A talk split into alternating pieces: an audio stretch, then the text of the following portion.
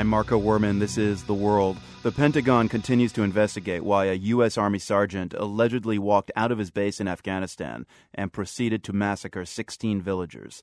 Several of the dead were children. The suspect is now in U.S. military custody. American officials say that all indications suggest he acted alone. Civilian deaths at the hands of foreign forces have long been a source of tensions in Afghanistan. Sunday's incident has sparked a new wave of anger aimed at the U.S. This man in Kandahar province, where the killings took place, said people there want a full investigation. He also said the deaths make him want to join the Taliban to fight against U.S. and other foreign forces. Many Afghans want more than just an investigation into the incident. They want justice, says Afghan Member of Parliament Shukriya Barakzai. This is the time that we need more trust building between two nations and two government.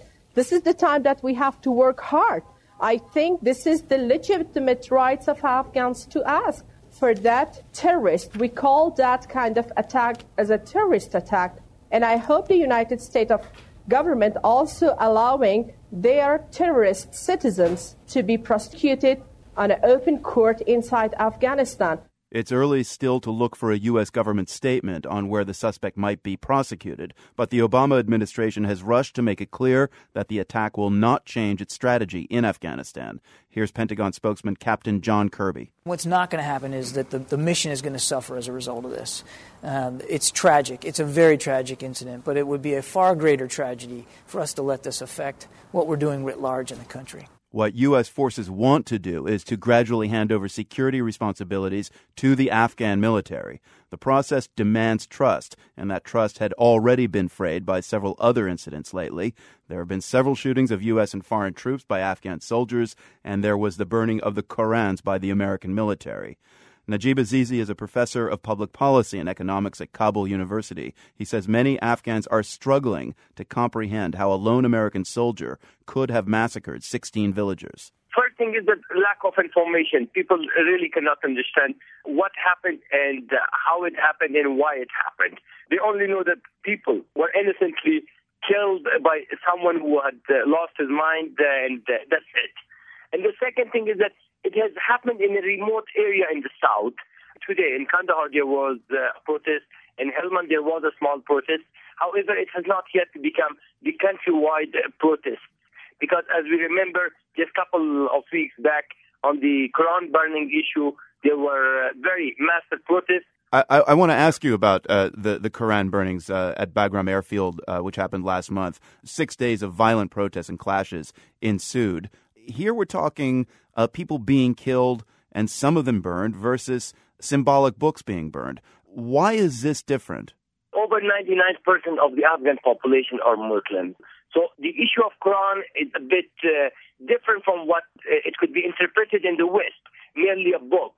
The Muslims are devoted towards this book, and uh, anything that uh, shows a disrespect towards uh, the book means disrespect towards their uh, religion the burning of Quran hurted the feelings of the Afghan masses across the country. There is no comparison. Life of the innocent Afghan citizens, of course, they were very important.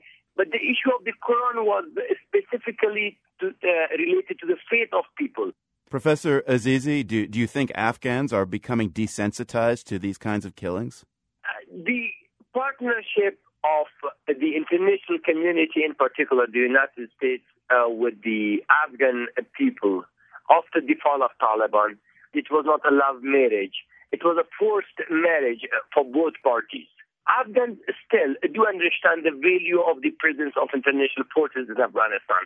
The young generation, especially the generation aged between 18 to 28 or something, they are the people who are maximally enjoying the, the situation. The freedom of speech, the freedom of what they want to wear, the freedom of uh, where they want to go.